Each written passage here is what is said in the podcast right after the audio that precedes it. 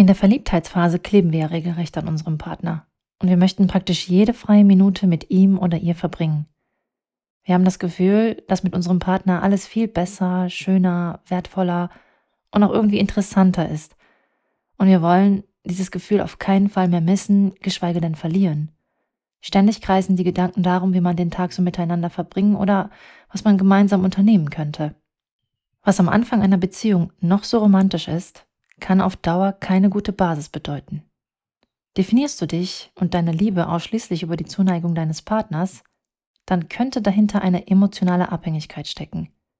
Ob du betroffen bist, das erfährst du hier in dieser Folge.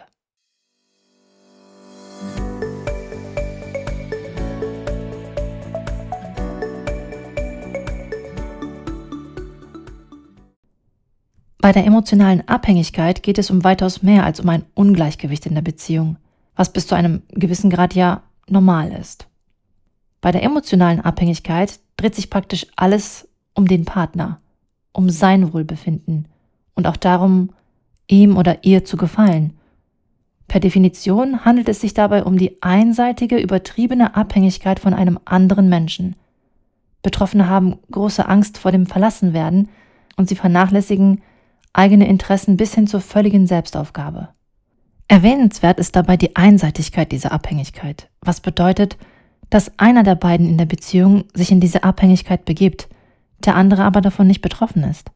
Das soll nicht bedeuten, dass der Partner einen nicht liebt, denn die Frage steht ja sowieso im Raum, ob bei dieser emotionalen Abhängigkeit überhaupt die Rede von Liebe sein kann. Betroffene würden vielleicht sogar mit einem ganz klaren Ja antworten, denn sie machen ja auch alles für diese Beziehung und kümmern sich und sie stellen den Partner in den Mittelpunkt ihres Universums. Das ist doch logisch nachvollziehbar. Wer sich so für den anderen aufopfert, muss doch aus Liebe handeln. Unterstützt dann auch noch deinen Partner, dein Verhalten, weil er sich nur auf diese Art und Weise gebraucht fühlt. Dann reden wir von Co-Abhängigkeit. Obacht. Da klingeln die Alarmglocken.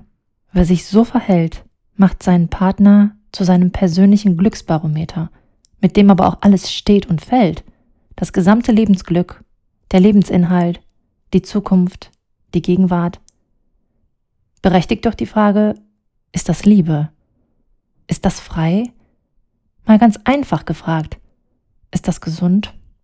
Für den Partner, also derjenige, der nicht emotional abhängig ist, ist das eine Aufgabe, die so gar nicht erfüllt werden kann. Wie zeigt sich jetzt eine emotionale Abhängigkeit? Deine Gedanken drehen sich pausenlos um deinen Partner. Darüber, wie du ihn oder sie glücklich machen kannst. Wie du ihn oder sie zufriedenstellen kannst. Was du besser sein lassen solltest. Was sie so den ganzen Tag über macht. Oder wie er wohl abends drauf sein wird. Du richtest deinen Tag nach deinem Partner und es spielt dabei keine Rolle, was du lieber machen möchtest oder ob du dich damit wohlfühlst. Du planst nach seinen oder ihren Wünschen und Vorlieben und vernachlässigst dabei eigene Freunde, und Familie und sogar deine Hobbys. Ohne deinen Partner möchtest du auch gar nichts mehr machen, weil du seine Abwesenheit nur schwer ertragen kannst. Und Spaß empfindest du nur, wenn er dabei ist. Generell brauchst du sehr oft von ihm oder ihr die Rückversicherung, dass die Beziehung in Ordnung ist. Und wenn er oder sie sich mal verspätet oder absagt, dann bekommst du das Gefühl, nicht gewollt zu sein oder dass du verlassen werden könntest. Du willst Kontrolle über diese Beziehung und fragst daher ständig nach, wo sich dein Partner gerade aufhält und mit wem. Und eigentlich möchtest du auch nicht, dass er alleine was mit jemand anderem unternimmt und weggeht, denn der Gedanke, da könnte eine andere Person eine besondere Rolle für ihn spielen, lässt dich nicht mehr los. Die Sorge, deinen Partner zu verlieren und ohne ihn oder ihr leben zu müssen, macht dich wahnsinnig. Praktisch ist dein Leben ohne deinen Partner nichts mehr wert und du wüsstest auch nichts, was du dann damit anfangen könntest. Denn dein Sinngehalt wäre ja weggebrochen. Betroffene sind davon überzeugt, nicht alleine glücklich sein zu können. Und so genau wissen sie auch nicht mehr, was sie brauchen, um ein zufriedenes Leben führen zu können. Sie fixieren sich auf den Partner, der wie gesagt den Lebensinhalt darstellt. Kommt es dann zu einer Trennung, und in den meisten Fällen kommt es tatsächlich dazu, denn solche und ähnliche Verhaltensweisen bringen Partner nicht minder zur Verzweiflung und damit auch zur Beendigung der Beziehung, dann ist das bitter und ganz schwer zu ertragen. Die Welt bricht ja wörtlich zusammen. Der Sinn und das Glück ist weg und mit sich selber kann man ja nicht viel anfangen, beziehungsweise man ist alleine nichts wert und überlebensfähig. Nicht wenige trauern noch Jahre später über diese eine Person oder Beziehung hinterher, oder aber viele stürzen sich in die nächste Beziehung, um ja nicht alleine bleiben zu müssen und um wieder Beachtung und Zuneigung zu bekommen und dadurch das Gefühl wieder wertvoll zu sein. Das ist für eine gesunde, stabile Beziehung katastrophal und zudem ist die eigene Gesundheit stark gefährdet. Man denke an all die Ängste und Sorgen, die man aussteht, aus Angst vor dem Verlassenwerden, denn die werden mit dem neuen Partner nicht aufhören. Die Anspannung und das Gedankenkarussell, das den Stresslevel in die Höhe schießen lässt, der Schlaf, der leidet, und nicht minder zeigen sich dann auch psychosomatische Beschwerden wie Magen-Darm-Beschwerden, Kopfschmerzen, Hautprobleme oder auch essentieller Bluthochdruck. Gründe für emotionale Abhängigkeit liegen oft in den frühen Verlusterfahrungen in der Kindheit. Das bedeutet nicht ausschließlich, dass ein Elternteil gegangen sein muss oder es einen Todesfall gab, sondern auch, wenn Eltern einfach abwesend waren und nicht wirklich da für die Kinder.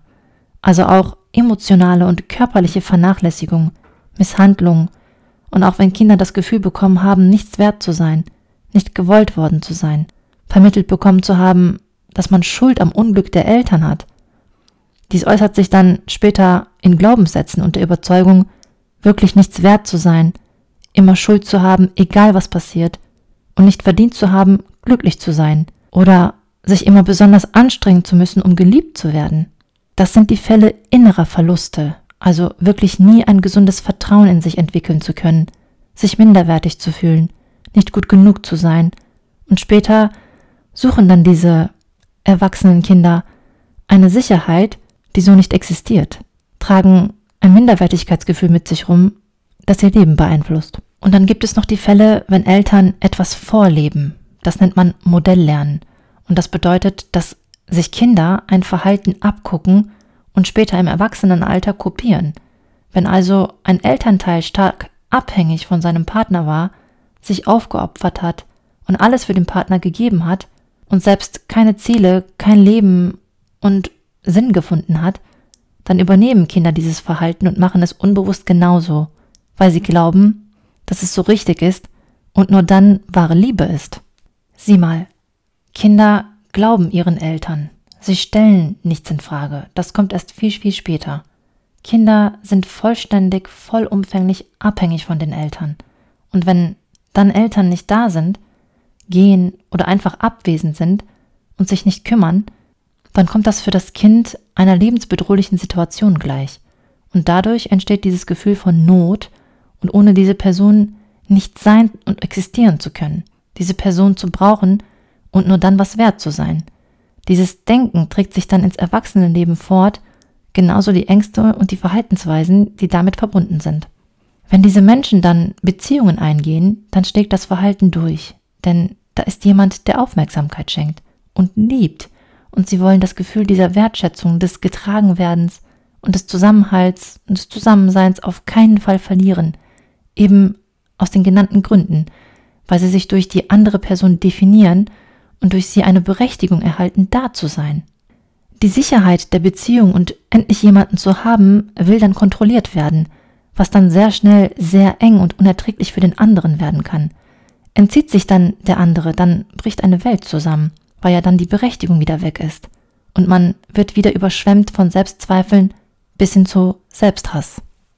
Emotionale Abhängigkeit weist Merkmale eines Suchtverhaltens auf, wie zum Beispiel Kontrollverhalten, rasende Eifersucht, dominantem Besitzverhalten. Typisch wäre eine Drohung des emotional Abhängigen, ohne dem Partner nie wieder glücklich werden zu können oder sich sogar was anzutun. Fast alle Formen menschlicher Bedürfnisse können sich zur Abhängigkeit steigern bis hin zu Krankheitswert. Beispiele dafür sind Spielsucht, Arbeitssucht, Sportsucht, Sexsucht, oder auch Esssucht. Keine Frage, Liebe macht glücklich. Liebe ist es wert zu investieren. Liebe ist es wert, Kompromisse einzugehen. Nur stell dir diese Frage, wann ist der Wunsch nach Liebe nicht mehr wohltuend und wann ist der Zwang? Wann ist man gefangen in einer emotionalen Abhängigkeit? So, wir nähern uns jetzt auch dem Ende und ich möchte gerne noch etwas mitgeben. In einer Beziehung lassen wir uns aufeinander ein und akzeptieren auch Eigenarten. Auch wenn sie uns nicht gefallen und arrangieren uns das Zusammenleben ohne unser eigenes Leben und unsere eigenen Bedürfnisse aufzugeben. Denn ist es nicht so, dass dieses gewisse Freisein, obwohl gebunden, und sich entfalten können, obwohl Kompromisse gemacht werden, eine gute Beziehung ausmachen? Dass ich trotzdem oder gerade durch meine Beziehung wachsen kann und mehr ich sein kann? Ja, da spreche ich wahrscheinlich ein sehr sensibles Thema an, denn die meisten Beziehungen sehen anders aus. Und unter der Lupe betrachtet wiederholen wir sehr oft unverarbeitete Ereignisse aus unserem Leben in unseren Beziehungen. Unsere Partner werden dazu Projektionsflächen und wir wundern uns, warum uns immer derselbe Typ Mann oder derselbe Typ Frau begegnet, warum gewisse Verhaltensweisen immer wieder auftauchen und auch, ganz seltsam, warum uns gewisse Eigenheiten unseres Partners an unsere Eltern erinnern, bewusst oder unbewusst. Das ist toxisch, ja, und hat in den meisten Fällen was mit uns selbst zu tun, was auch nur wir selbst lösen können. Kein anderer kann das für uns tun. Kein Partner der Welt kriegt das bewältigt. Tipps zur Selbsthilfe bei dem Verdacht auf emotionale Abhängigkeit werde ich in einer der nächsten Folgen zusammentragen. Mir hat es diesmal auch wieder richtig Spaß gemacht und ich hoffe, dass du beim nächsten Mal auch dabei bist bei So geht glücklich. Ich bin die Semmer und ich verhelfe dir zu ein Stück mehr Gelassenheit, Gesundheit und Glück. Hören wir uns wieder? Ich freue mich auf dich. Ganz liebe Grüße.